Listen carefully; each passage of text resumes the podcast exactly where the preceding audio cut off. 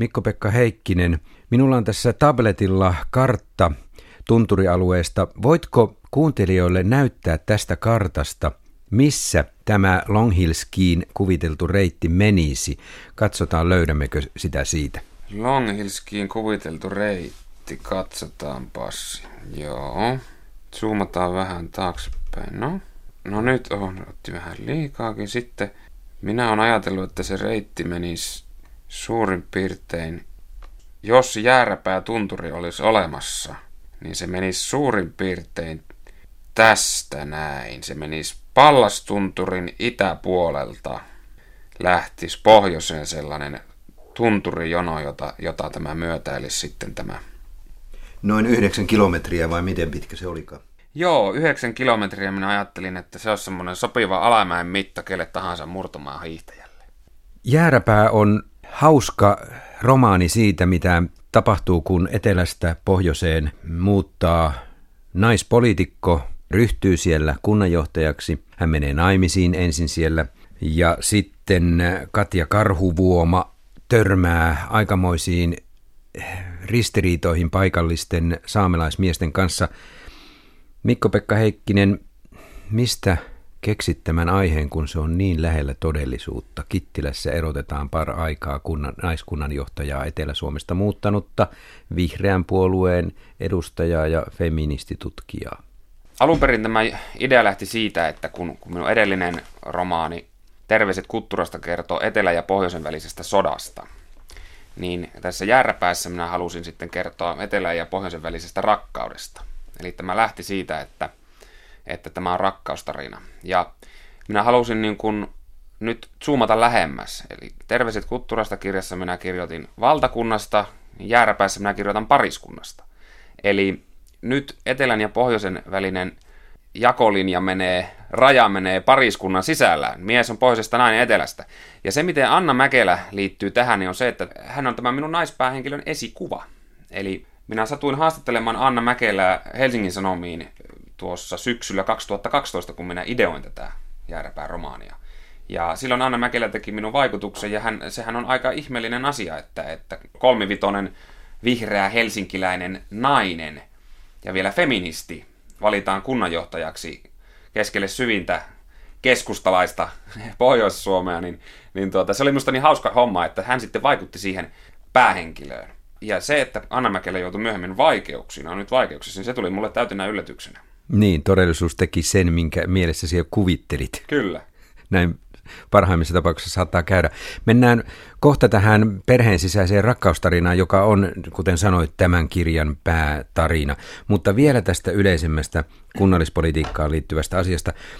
Kun äh, Katja muuttaa sinne Lappiin, niin voisinko ajatella, että Katja on tavallaan maahanmuuttaja ja nämä saamelaismiehet ovat jossain määrin rasisteja? No, se, Mä kärjistän tietenkin. Se on ihan, se on ihan osuva kärjistys siinä mielessä, että kyllähän siinä niin kuin Katjan näkökulmasta on kysymys ulkopuolisuudesta.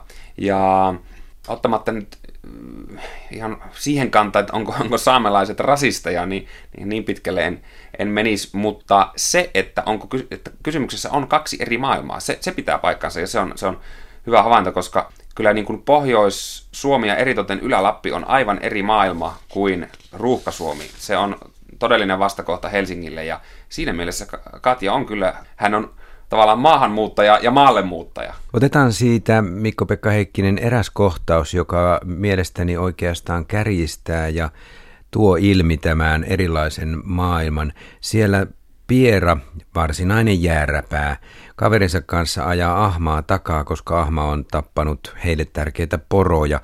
He vihdoin ja viimein saavat sen kiinni ja moottorikelkoilla ajavat sen ahman kuoliaaksi. Se tuntuu eteläsuomalaisesta kaupunkilaismiehestä, hieman pehmeästä miehestä raalta, että näin telotaan luvatta ahmoja. Eihän näin saisi, saisi tehdä, mutta onko niin, että siellä ovatkin erämaassa toisenlaiset lait kuin täällä Etelä-Suomen kaupungissa? Kyllä se oikeastaan on, että jos, jos poliiseja on äärimmäisen vähän ja Lappi on kolmas osa Suomen pinta-alasta, niin kyllähän se tavallaan avaa mahdollisuuksia monenlaisille monenlaisille niin kuin vääryyksille, että kyllä se niin kuin puhutaan Lapinlaista ja erämaanlaista ja laki loppu Rovaniemelle on niin kuin vanha, vanha lappilainen ö, sanonta ja, ja ainakin jos poliisin, poliisien määrää laskee, niin, tuota, niin kyllä se tietyllä tavalla loppuukin. Ja se ajattelutapa on toinen, että ajatellaan, että miten Helsingistä voidaan säätää lakeja tänne meille, kun eihän ne Helsingin herrat ole koskaan edes täällä käyneet, että kyllä me tiedetään, miten täällä eletään. Ja salametsästys on yksi pulma siellä pohjoisessa ja, ja, ja Kainuussa, Kainuussa ja Lapissa itärajalla, koska tuota, idästä tulee petoja ja pedot syö poroja ja metsästyskoiria ja näin. Sitä on poliisin pienillä resursseilla melko vaikea saada kokonaan pois, mutta sitten voi kysyä, että mikä on poromiehen tavallaan moraalinen oikeus suojella elinkeinoa ja, ja karjaansa. Että tuota, uhanalaisen ahman metsästäminen tietenkin tuntuu hirvittävän pahalta, mutta kun sitä katsoo toisesta kulmasta, eli poromiehen näkökulmasta, poro on elinkeino.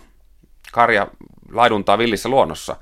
Ja yksi ainoa ahma voi tehdä isoa tuhoa porotokassa. Niin sitten herää kysymys, että mikä on poromiehen oikeus ja ehkä jopa velvollisuus suojella omaa omaisuutta, jolla hän ruokkii perheensä. Luin juuri saamelaiskulttuuriympäristön muutoksia kuvaavaa kirjaa Elli Piras, joka on aivan erinomainen kirja. Siitä valaistuin ymmärtämään, miten pitkän ajan kuluessa tällainen saamelainen tapaoikeus on syntynyt. Sehän on vanhempi kuin Suomen lainsäädäntö. Tavallaan sen pitäisi käydä ylitse Suomen lainsäädännön, ja eikö, eikö siitä johdu myös tämä yhteen törmäys, että se on ollut jo vuosisatoja paikallinen tapa ja oikeastaan selviytymisen elinehto, että siellä sovitaan maat, siellä sovitaan saalit, jopa jaetaan saalit.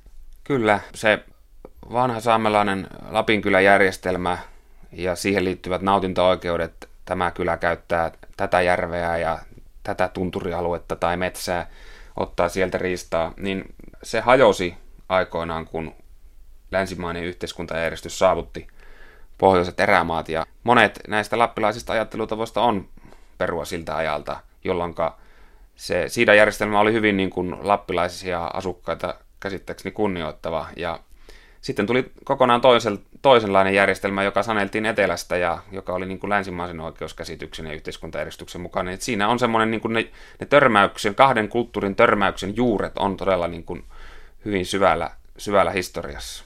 Otetaan toinen esimerkki. Sä kirjo- kirjoitat tässä kirjassa siitä, kuinka kristinusko tuli myös erään suvun kautta tänne saamelaisympäristöön ja mitä se aiheuttikaan, ja siitä sitten polveutuvat monen sukupolven juonet ja vihat tähän päivään myös aina Katiaan saakka, niin taidat olla aika lailla hyvin perillä siitä, miten tämä kristinuskon ja paikallisten uskomusten kulttuurit törmäsivät toisiinsa.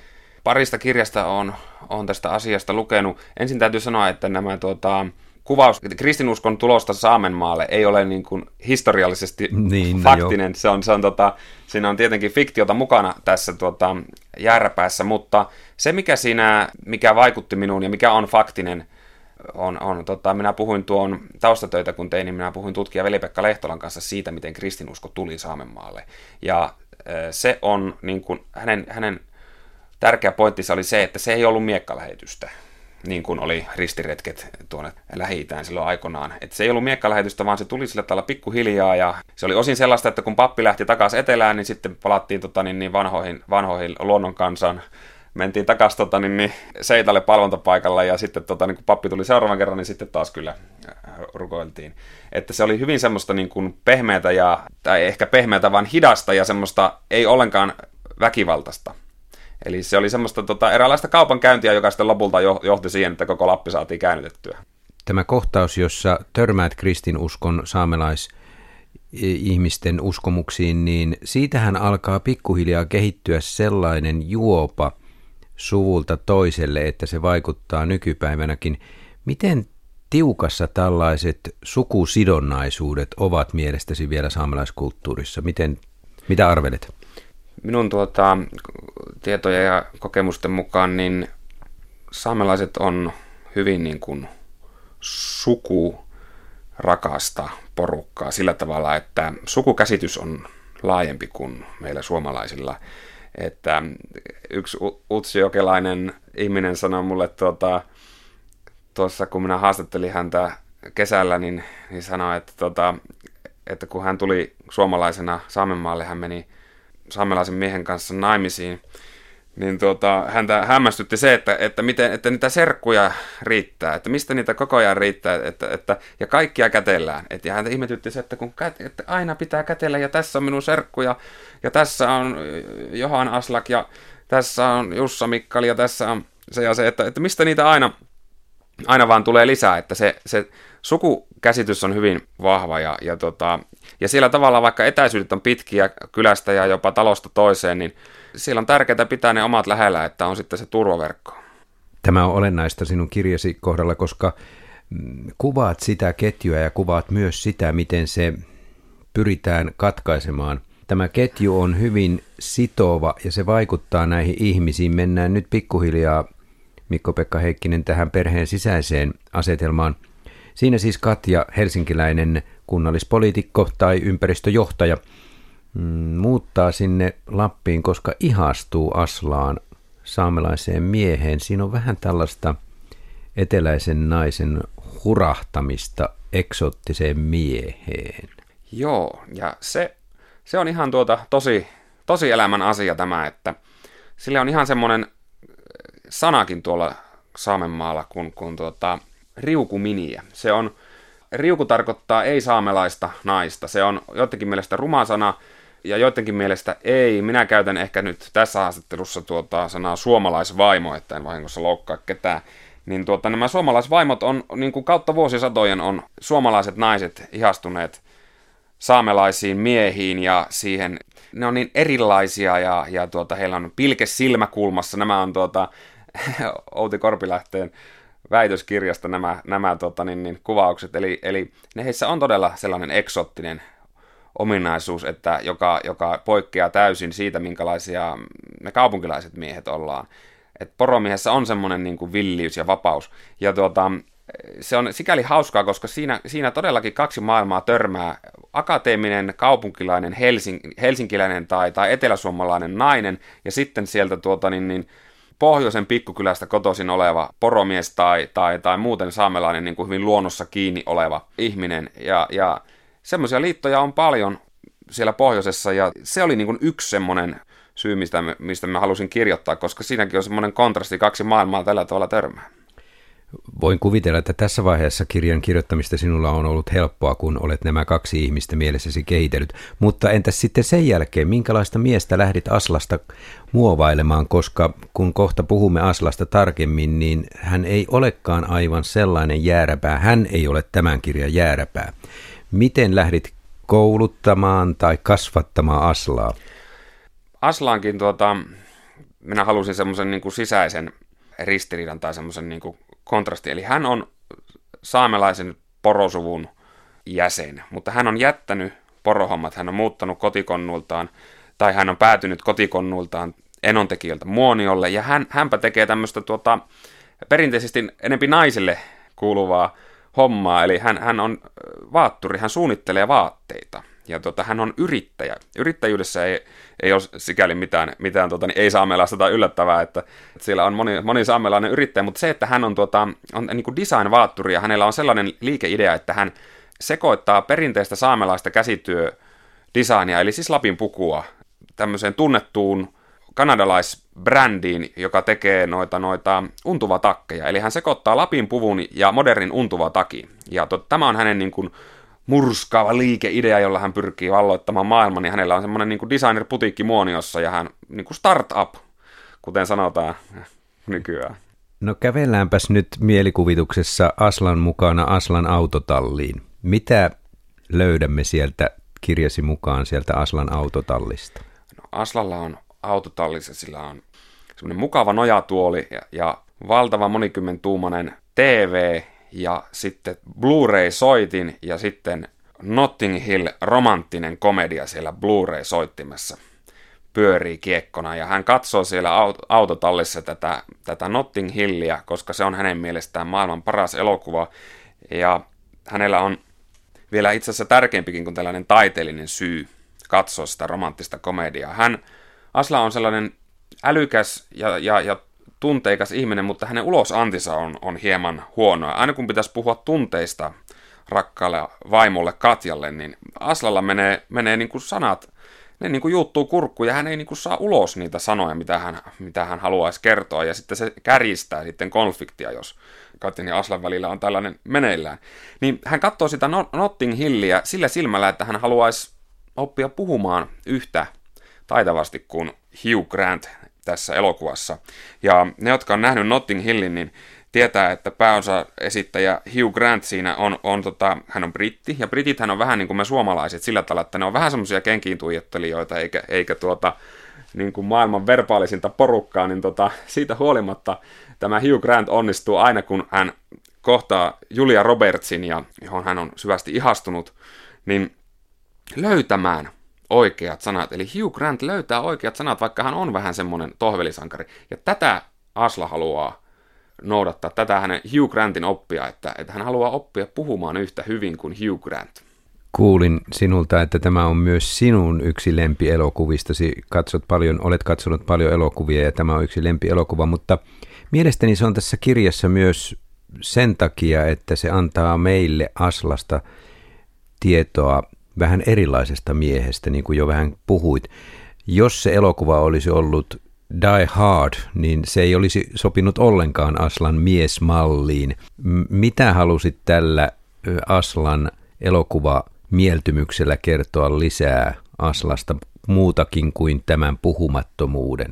Halusin kertoa sen, että vaikka olisi niin kuin miehekäskin mies, niin voi aivan hyvin tykätä tällaisesta hieman niin kuin pehmeästäkin ja, ja joidenkin mielestä niin kuin naisille kuuluvasta asiasta kuin, kuin romanttisesta komediasta. Ja se kertoo Aslasta myös sen, että hänellä on, hänellä on hyvä maku, koska suurin osa romanttisista komedioista, minä tiedän, koska minä olen katsonut niin paljon elokuvia, niin suurin osa romanttisista komedioista on, on keskinkertaisia ja, ja tuota, tylsiä, mutta tämä, tämä Notting Hill on todella vetävästi kerrottu tarina ja, ja se minua ainakin niin nostaa kyyneleet silmiin joka kerta, kun mä katson sen. Niin haluaisin Aslasta sanoa, että tällä tavalla, että hänellä on hyvä elokuvamaku. Niin, ja eikö siinäkin Notting Hillissä kaksi säädyiltään tavallaan eriarvoista ihmistä törmää toisiinsa? Kyllä, juuri näin. Siinä törmää Amerikan filmitähti ja brittiläinen kirjakauppias. Kaksi eri maailmaa törmää siinä hyvin, hyvin voimakkaasti ja, ja se on tuota, toki siinäkin mielessä tämmöinen niin kuin temaattinen kytkös tämän Järpää ja Notting Hillin välillä. Otetaanpa Mikko-Pekka Heikkinen toinen äh, ilmiö kulttuurialalta, mikä tässä sinun kirjassasi tulee voimakkaasti esille, nimittäin musiikki. Siellä on tämä varsinainen jääräpää Piera. Piera on siis Aslan isä. Piera Karhuvuoma on aikanaan mm, mieltynyt Black Sabbathin musiikkiin ja hän pitää sitä ainoana oikeana. Kaikki muu on pliisua. Jossain vaiheessa kirjoitat jopa mm, vastakkain tällaisen metallimusiikin, kovan metallimusiikin ja Bee Geesin Gipsien veljeksien 80-luvun musiikin, joka on aika lailla toisenlaista kuin raavaiden miesten metallimusiikki. Mitä halusit tällä kovalla metallimusiikilla kertoa? Joo, tämä, tämä onkin hyvä kysymys. Se, tuota, mistä minä oikein aloittaisin? Minä, tuota, metallimusiikki on ensinnäkin tietysti minulle, kun minä olen Kainuussa 80-luvulla kasvanut suomalainen mies, niin aika, aika rakasta. Minä olen metallikaa kuunnellut teinistä lähtien ja, ja tota Black Sabbathiin innostuin vähän myöhemmin. Eli toki niin kuin yksi syy, miksi kirjoitan tässä Black Sabbathista on se, että se, niin kuin mä halusin, halusin tota, kirjoittaa semmoisesta asiasta, mistä itsekin tykkään ja mikä minua kiinnostaa. Ja sitten se, kun suomalaiset miehet ja, ja oikeastaan naisetkin ja kaikki suomalaiset kuuntelee heviä paljon. Hevi on semmoista ikään kuin Suomen kansallismusiikkia, niin mä halusin niin kuin, tavallaan heittäytyä niin kuin, syvälle siihen maailmaan ja tutkia sitä, niin kuin, että, että mi, mi, miksi näin on, ja jotenkin niin kuin, vähän niin kuin, tehdä siitä vitsiä. Siinä mielessä, että Piera, kun kuuntelee Black Sabbathia, kun se kuulee, miten Toni Iommin plektra kohtaa sähkökitaran kielet, ja samalla hetkellä, kun hän katsoo Lapin kaamuksen mustalle taivaalle, niin hän näkee siellä mustassa siellä Kaamuksen mustassa hän näkee tämän musiikin.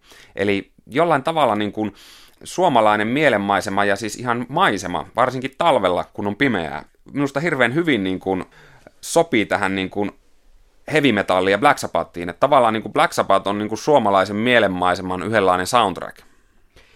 No tässähän päästään sitten siihen, että kaunein helmi tässä raskaan metallimusiikin historiassa on, kun Lordi sai Euroviisuvoiton. Aika hauskaa, että bändi tulee Rovaniemeltä. Joo, kyllä se Lordi ja sitten tuota, sen jälkeen seurannut, oliko se nyt Ari, Ari, jonka sukunimeä muista Koivula tai Koivunen, kun voitti Idolsin hevimiehenä, niin ne oli niin kuin ne viimeiset, viimeiset niitit siihen, että silloin Suomen kansa vihkiytyi tähän heviin, että hevihan on ihan niin kuin lastenkin musiikkia nykyään, hevisaurus.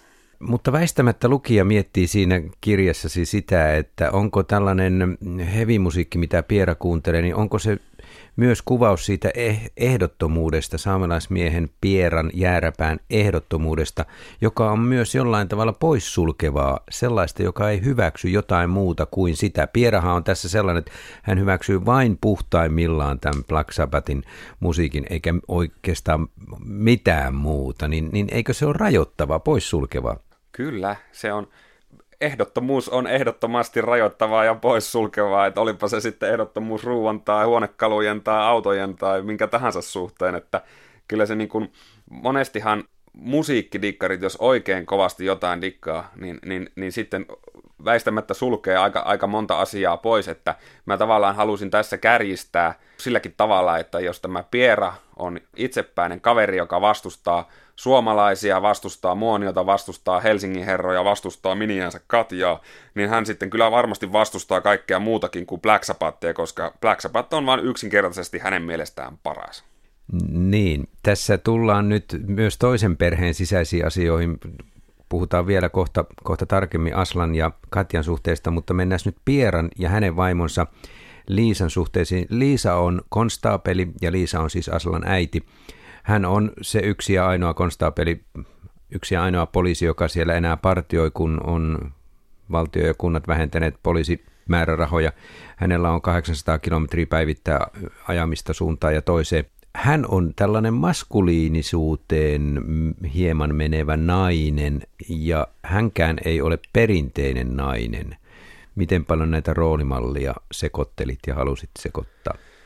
Halusin sekoittaa roolimalleja ihan voi sanoa, että tietoisesti, että päähenkilönä on kunnanjohtaja nainen, kova, tehokkuususkovainen, tehokas nainen ja, ja semmoinen tavallaan, joka tekee aika, aika mie- miesten, perinteisesti miehille kuuluvaa työtä ja hänen miehensä on designvaatturi ja, ja tuota, miehen Aslan äiti Liisa on tosiaan poliisi ja tota, nämähän tämmöisiä kaikkia näitä mainittuja tyyppejä hän on myös tosielämässä mutta he eivät ole, ehkä he tosielämässä eivät ehkä edusta valtavirtaa. Ja tuota, minusta nämä on niin kuin kiinnostavia, on paljon kiinnostavampaa se, että, että Ylä-Lapin tai Tunturilapin viimeinen poliisi on 60 nainen, kuin että hän olisi 60 mies. Ja, ja kyllähän siellä tota, enontekijöllä, enontekijöllä onkin tota, pitkälinjan naispoliisi, Lightkorpi-niminen ihminen, että, että tota, ei siinäkään se tosi maailma kovin kaukana ole. Kun mä luin tätä sun kirjas, niin mä mietin siinä, että onko tämä kirja, joka kuvaa joko tai asetelmaa vai sekä että asetelmaa, se menee hyvällä tavalla ristiin nimenomaan näiden hahmojen kautta, koska Piera vanhana jääräpäivänä hän on asetelman tai joko tai hän joko hyväksyy tai sitten jyrkästi vastustaa. Liisa taas on jo tällainen sekä että ja hän on välimaastossa niin kuin sitten Aslakin. Se tuo tähän kirjaan moninaisuutta. Mutta mitä tapahtuukaan näiden kahden perheen sisällä eri tavalla? Piera ja Liisa yrittävät lähentyä toisiaan sillä tavalla, ettei pelkästään nyrkki puhu. Siellä Piera tekee ruokaa Liisalle ja Liisa kun haluaisi vähän enemmän kasviksia, niin Piera selittää, että no onhan siinä, kun poro syö niin ja niin paljon kasviksia, niin sehän on kasvisruokaa se poro, poron lihaakin. Niin lappilainen syö sientä vain jalostetussa muodossa, eli poronlihana. Joo, niin kyllähän sä pikkuhiljaa kehität tätä pieraakin muuttumaan, mutta ei se paljon se vanha jäädä sitten kuitenkaan pysty luopumaan niistä omista vanhoista pitkän ajan periaatteistaan. Joo, siinä niin kuin on yksi ehkä semmoinen teema tässä jääräpäässä, että ne, jotka kykenee kompromisseihin ja luopumaan vanhoista, nousemaan vanhoista poteroistaan, niin ne on niitä, jotka pärjää. Eli jos vastustaa koko ikänsä, niin kyllä sitä saa var- varmaankin vastustaa vielä ruumisarkussakin, että kyllä mä näkisin, että, että ihmisten välillä se niin keskusteleminen pienistä ja isoista asioista ja kompromissihaku on, se on niin kuin äärimmäisen tärkeä ominaisuus. Sitä minä tavallaan tässä, tässä niin kuin rivien välissä myös sillä jääräpäässä kerran. Jos ajatellaan pojan ja isän suhdetta, niin poikahan monesti pyrkii sekä haastamaan isänsä, voittamaan isänsä, eli tekemään paremmin kuin isänsä, mutta myös oppimaan negaation kautta isältään. Tässähän Asla on varmaan nähnyt sen isänsä väkivaltaisen käyttäytymisen vaimoa Liisaa kohtaan, ja se on ilmeisesti tehnyt Aslasta sillä tavalla vähän ymmärtäväisemmin käyttäytyvän. Asla ei sittenkään käytä sitä nyrkkiä, mitä muoniossa aika moni mies käyttää. Miten paljon Aslasta olet kirjoittanut tällaisen uuden miesmallin sinne saamekulttuuriin? En ehkä ajatellut sitä niin pitkälle, että Aslan käytös olisi yleistettävissä äh, saamelaiskulttuurin tai että se olisi ohjenuora sinne, vaan minä ajattelin niin kuin yleisinhimillisesti tavallaan. Vähän niin kuin sillä tavalla, että vaikka minä kirjoitan tässä niin kuin Ylä-Lapin asioista ja, ja Saamenmaan asioista ja saamelaisten asioista, niin silti nämä kaikki ihmiset on tässä niin kuin ihan samanlaisia ihmisiä kuin kaikki muutkin, että kyllähän isoissakin kaupungeissa esiintyy näitä ihan samoja ongelmia ja minä jopa ajattelen sillä tavalla, niin kuin, että kertomalla Ylä-Lapista on helppo kertoa Suomesta sikäli, koska Ylä-Lappi on Suomessa vähän niin kuin Suomi on maailmassa – että minun mielestä niin kuin järpäisimmät ja niin kuin itsepäisimmät ihmiset tässä maassa löytyy sieltä Ylälapista. Ja nyt jos ajatellaan, mikä on Suomen kuva maailmalla, mitä Molotov esimerkiksi sanoo suomalaisista, että itsepäistä porukkaa, että onnea vaan sille, joka yrittää niitä, niitä hallita, niin mehän ollaan tavallaan, niin kuin, mehän ollaan täällä niin kuin lappilaisia niin kuin maailmassa, me suomalaiset. Mehän ollaan itsepäisiä, me ollaan viimeisinä, otetaan muotivirtaukset vastaan ja ne, jotka tulee lännestä päin, e, koska me ollaan tämmöinen, niin kuin hyvin tunnetaan, saari, niin siinä mielessä ajattelin, että tämä kirja kertoo yleisemmälläkin tasolla meistä. Mikko-Pekka Heikkinen, pidetään tätä kuitenkin perheen sisäisenä asiana enemmän tätä muuttumisprosessia, niin millä tavalla, millä tavalla mietit, mitä Katjalle ja Aslalle tässä kaiken kaikkiaan tarinan myötä tapahtuu? Mitkä ovat ne tavat, millä he pystyvät lähestymään – toisiaan, eivätkä ajaudu kauemmaksi. Kommunikointi, eli se on... Mies, mie, mies oppii puhumaan pikkuhiljaa. Niin, ja, ja, ja, ja myös nainen kuuntelemaan. Että se puhuminen ja kuunteleminen, se on yllättävän vaikea asia. Että se, tässä sä oot niin kuin, kyllä osut naulan kantaa niin kuin, tässä on kysymyksessä, että joku, joku tapa selvästi pitää opetella, että se se lutviutus paremmin se yhteiselo. Että kyllä se niin kuin, minun kokemuksen mukaan se puhuminen ja kuunteleminen, eli hienosti sanottuna kommunikoiminen, niin se on yllättävän vaikeaa niin ihan niin kuin tota, kavereiden äh, kesken ja, ja tota, läheisten kesken, kuin sitten niin kuin kenen tahansa ihmisten kanssa, että se viestin välittäminen ja, ja, ja, ja vastaanottaminen, niin, niin se on periaatteessa aika yksinkertainen asia, mutta että kyllä sillä sitten niin kuin monesti saa tota, asioita solmunkin, että se on semmoinen semmoinen asia, mitä tota, kyllä kenen tahansa kannattaa jotenkin ha- harjoitella, ja ei se ole ihan sama, miten niitä miten ne, miten ne sanansa asettaa, että ehkä se on, kun toimittajana ja kirjailijana niin paljon näitä viestejä välittää, niin, tota, niin sitä monesti miettii, kun kirjoittaa, että tota, ja sitten katsoo sitä valmista tekstiä, jossa on joku niin kuin, pari ihan sujuvakin lausetta, niin sitten joskus miettii, että, että perhana viekö, kun tuota, niin osaisi puhuakin yhtä hyvin. Onhan siinä Aslalla ja Katjalla varma pohja, koska heitä yhdistää yksi elämälle tärkeimmistä asioista, elleipä tärkein asia, eli rakkaus. Paljastamatta nyt, miten tarina päättyy, niin eikö tämä rakkaus kuitenkin anna heille pohjaa siihen, että keinot löytyvät? Kyllä, siinä on tämmöinen, niin kuin, mitä mä niin kuin itse uskon, semmoinen niin optimistinen pohjavire, että kyllä mä niin kuin uskoisin siihen, että jos vaan tahtoa löytyy, niin ongelmista selviää. Kyllä se olohuone ja, ja, ja kammari, niin kyllä siellä pysyy seinät pystyssä, kun tota, niin, niin vaan lasketaan välillä kymmeneen ja sitten tota, niin nielastaan ja, ja tota, niin, niin, ruvetaan laittamaan asioita puhumalla halki.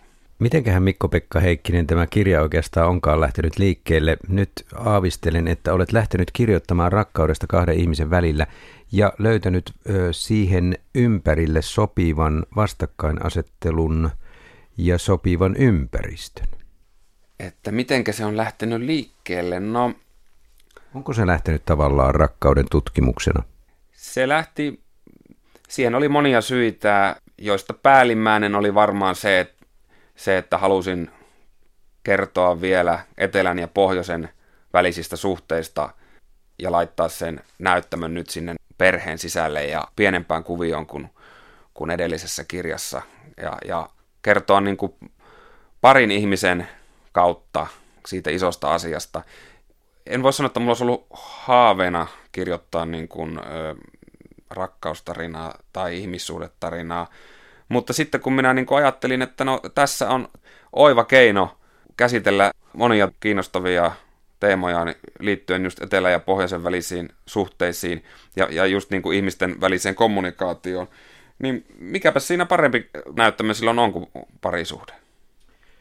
Olet itse Kainuusta etelään muuttanut. Kun olet asunut siellä, niin et varmaan ole törmännyt niin paljon tällaiseen etelä-pohjoinen vastakkainasetteluun, mutta kun tulit tänne etelään, niin näyttäytyykö sitten tämä uusi elämäntilanteesi, näyttääkö se sinulle enemmän tätä vastakkainasettelua kuin se Kainuussa tai Lapissa asuvalle näyttäytyy? Joo, kyllä se on, se on varmasti niin, että minä jotenkin itse ajatellut sillä tavalla, että vähän vitsinä, että, että kun on Kainuusta kotoisin, niin siitä on, siitä on noin 600 kilsaa sekä Helsinkiin että että Utsjoelle, että on siinä niin kuin puolesta välistä näkee molempiin, mutta se ei ehkä ihan niin mene, mene sitten kuitenkaan, että, että tuota, mä nyt 20 vuotta asunut Kainuussa ja 20 vuotta asunut Helsingissä, ja kyllähän se niin on, että kyllä Kainu on Pohjois-Suomea ja se on, se on lähi, lähisukua Lapille, ja siellä on ne ihan samat pulmat kuin Lapissakin, mutta tuota, niin Lapissa niitä on vielä enemmän, ja ne on, Lapissa ne on vielä kärjistyneempiä, niin että kyllä se, niin kuin, se, että asuu Helsingissä ja nähnyt Helsingistä käsin Lapin, käynyt Helsingistä käsin Lapissa äh, retkelemässä ja, ja sitten on käynyt toimittajana siellä, niin kyllä nämä niin kuin, sitä kautta se on valinnut tämä, niin kuin, nämä kahden maailman erot. Sinulla on ollut tässä muutamia mm, ansoja tai vaaranpaikkoja, kun olet kirjoittanut. Kuinka paljon mietit, että karsit tietynlaisia kliseitä pois, mitä meillä esimerkiksi eteläsuomalaisilla on Lapista, että et mene liikaa kliseiden puolelle? Kyllähän minä mietin sitä, sitä kovasti, että just että esimerkiksi tämä, niin kuin, että minkälainen se miespäähenkilö voi olla, kun se on niin kuin lappilainen ja, ja hänellä on niin kuin poro suku niin kuin taustana, että, että se ei olisi aivan kliseinen kyllä sitä tosi paljon yritin sitä kelata ja se on, se on nyt ihan sitten lukijan tehtäväksi ja arvioissa, että miten, miten mä siinä onnistuin, että, että kyllä niitä niin kuin kovasti yritin niitä kliseitä kyllä rikkoa. Tässähän on tavallaan sellainen suurempi kuvio, jos vielä laajennetaan tähän loppuun tätä etelä-pohjoinen vastakkainasettelua, niin samaan aikaan kun Suomi on kansainvälistynyt EU myötä ja maapallo on pienentynyt, niin sekä Euroopassa että muuallakin maailmassa on nähtävillä hyvin voimakas tällainen paikalliskulttuurin, paikallisten asioiden esiin nousu ja kansallistietoisuus. Onko tässä sinulla ollut mielessä myös se, että saamelaiset Suomessa haluavat enemmän nostaa sitä oman alueensa ja oman paikkansa arvoa ja että se nousisi tällainen oman alueen arvostus tärkeäksi? Yksi syy kirjoittaa saamelaisista mulla on se aivan selvästi, että koulussa ei opetettu saamelaisista juuri mitään. Ja minua harmittaa se aivan älyttömästi. Ja minä olen sitten itse ottanut selvää lukemalla muun muassa Veli-Pekka Lehtolan kirjoja ja hänen isänsä Teuvo Lehtolan kirjoja. Se minua niin kuin ottaa tosi paljon päähän, että, että tämä, on, tämä on ollut tilanne. Ja, ja tuota, niin, niin kyllä siinä semmoinen yksi, yksi ajatus mulla on, että, että kirjoitan pohjoisista alueista sen takia, että ylipäätään ihmiset ruuhkasuomassa saisi tietää, minkälaista pohjoisessa on ja, ja saisi jotain, jotain tietoa saamelaisistakin.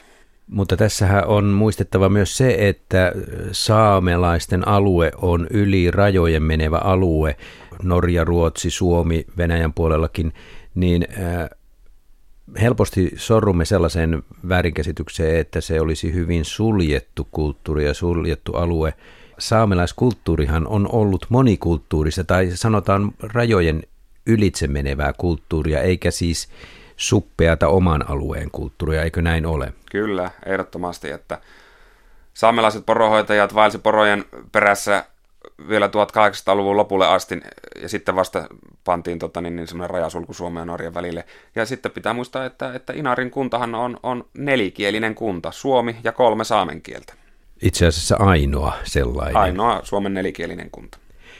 Tämäkö vuoksi tässä kirjassa on aika kansainvälistä yritystoimintaa, kun Asla näitä designvaatteita myy eri puolille maailmaa, niin kyllähän siellä käydään ruotsalaisten kanssa kauppaa ja tosiaan otetaan niin kuin ideoita Kanadasta saakka. Kyllä, sehän on vanha lappilainen.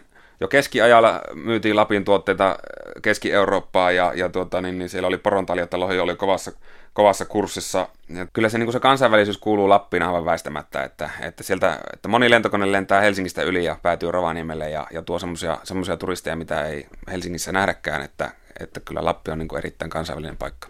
Mikko-Pekka Heikkinen, kirjoitat enontekiöläisestä poromafiasta tässä kirjassa.